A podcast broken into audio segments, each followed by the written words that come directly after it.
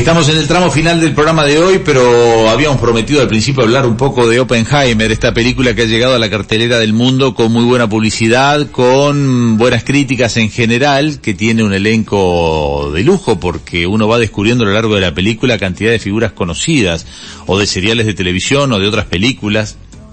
Encontré por allí, por ejemplo, de, de seriales de que, veían mis hijos a, a Josh Peck, que era uno que hacía de hermanos en una serie de, de Nickelodeon, o Jack Quaid, que es el de, el de The Voice, pero los protagonistas en realidad son Murphy, Cillian Murphy, eh, y Robert Downey Jr. Son los dos, las dos figuras que quizás se lleven más la atención.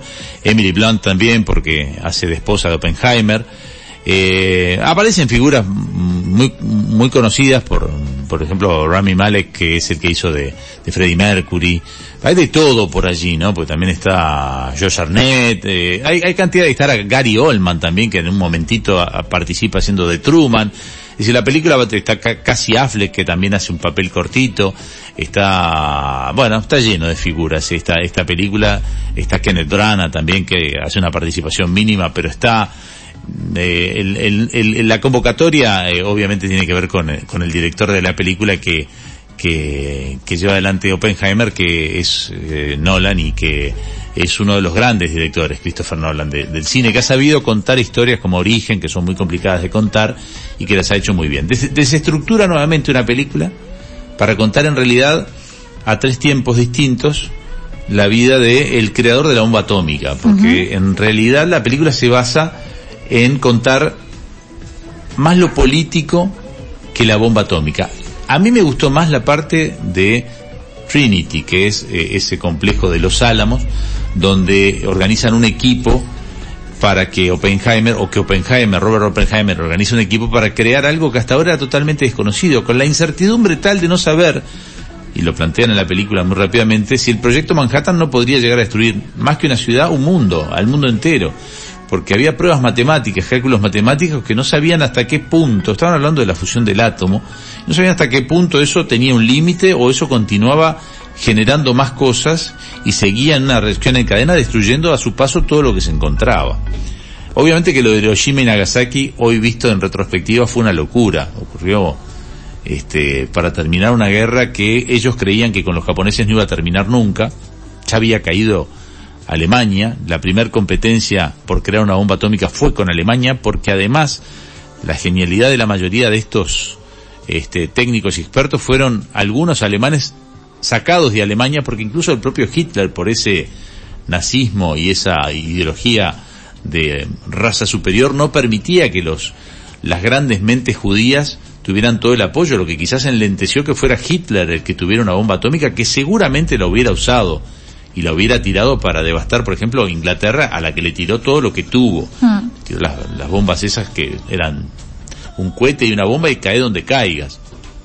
No hay duda que también Hitler hubiera usado esta bomba. Pero la película este, cuenta la historia de Strauss también, que es el personaje de Robert Downey Jr., un personaje que que hace caer a Oppenheimer, eh, le hace un, es histórica esa parte, lo hace allí este, tener un, un juicio en el 54, una audiencia pública en el 54, que, que lo que hizo fue en pleno macartismo poner en duda si Oppenheimer había sido un héroe de la guerra por haber creado la bomba atómica o era un traidor que le había pasado datos a los rusos, porque ya en el 54 el problema no era la Segunda Guerra Mundial, sino que era la Guerra Fría.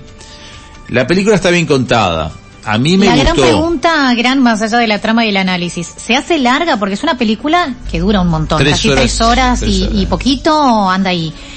Al, ¿Se al, hace tedioso? Al ser una historia descontracturada, vos vas tratando de avanzar en cada historia, que es el viejo truco de no me terminas de contar ninguna y me estás llevando a la y me otra. Dejas enganchada Entonces igual. quiero ver qué pasó con la otra. Claro. Cosa. Yo creo que este le podrían haber cortado la mitad de la película. Este, es no es que se te haga larga, pero la historia de Strauss y el personaje está bien llevado por Robert Downey Jr., pero es un, un desconocido. Yo de Oppenheimer sabía. De que había tenido problemas políticos en Estados Unidos lo sabía. Pero de el personaje de Strauss, que está muy desarrollado, yo no lo sabía. Capaz que está bueno porque me lo aporta la película. Creo que es una película que para gente de más de 60 años para arriba le va a gustar. Hay una franja allí intermedia entre los cuarentones y los de 60 que les va a parecer bien. Y los más jóvenes, me va a costar creer que se enganchen, porque yo creo que eh, em, quienes vivieron la, en el 62 la crisis de los misiles, que vivieron toda la angustia de, la Guerra Fría, que perduró más allá del 62, tuvo su punto culmine, esto no llega al 62 siquiera, pero que tuvo aquello de que parecía que se venía la, guerra nuclear. Hoy no hay una imagen de guerra nuclear, hay una guerra entre Rusia y Ucrania y la gente que hoy sale a la calle no cree que Rusia vaya a tirar sus misiles contra el mundo ni Estados Unidos le vaya a contestar. Hoy la preocupación mayor es si hay internet o si tengo datos en el teléfono. Es si me anda el teléfono o no me anda el teléfono. Son esas cosas tan elementales que no creo que la gente esté pensando en una guerra mundial y atómica. En fin, eh, sí se vivieron esos momentos en otras épocas de la, de la, humanidad y hay gente que seguramente de 60, 70, 80 años que si va a ver esta película este, va a sentir eh, un mayor impacto que un muchacho de 20. Después está toda la trama política. Al que le gustan las tramas políticas está muy bien contado, como el macartismo. Pero también quedó lejos el macartismo. Es Estados Unidos que hizo una guerra al comunismo tan fuerte que casi que se transformó en lo que no quería ser. Es decir, eh, en vez de ser un país liberal, se transformó en un país estrictamente regulado con, con Hoover en el FBI y, con y, y McCarthy ahí controlando este, toda la parte de si eras americano o eras antiamericano en la Guerra Fría fue muy interesante. Yo creo que la gente que lo vivió lo va a entender más que la gente que no lo vivió, o el que le gusta o tiene una profesión o leyó mucho, lo va a disfrutar más. Eh, tenía más expectativas sobre la película por lo que había escuchado en las críticas. Hay gente que ha hablado maravillas de la película. A mí me gustó. Vale la pena ir a verla porque es cine, está muy bien hecho como cine. No defrauda a Christopher Nolan, maneja un elenco de estrellas y lo hacen todos muy bien.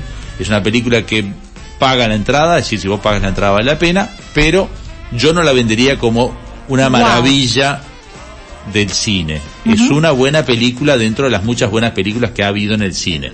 O sea, si yo tengo que comparar Cinema Paradiso con esta película, me quedo con Cinema Paradiso. Bueno, pusiste la vara alta igual, ¿no? Bueno, pero la gente la está poniendo la vara alta. Este, si tengo que compararte, no sé, eh, otras películas este, que he visto, esta no está en mi top 10. Uh -huh. Ni lo va a estar dentro de tres años en el recuerdo de nombrar 10 películas que a mí me hayan y que te conmovido. Venga la mente. No me conmovió al punto de mi top 10. Bueno.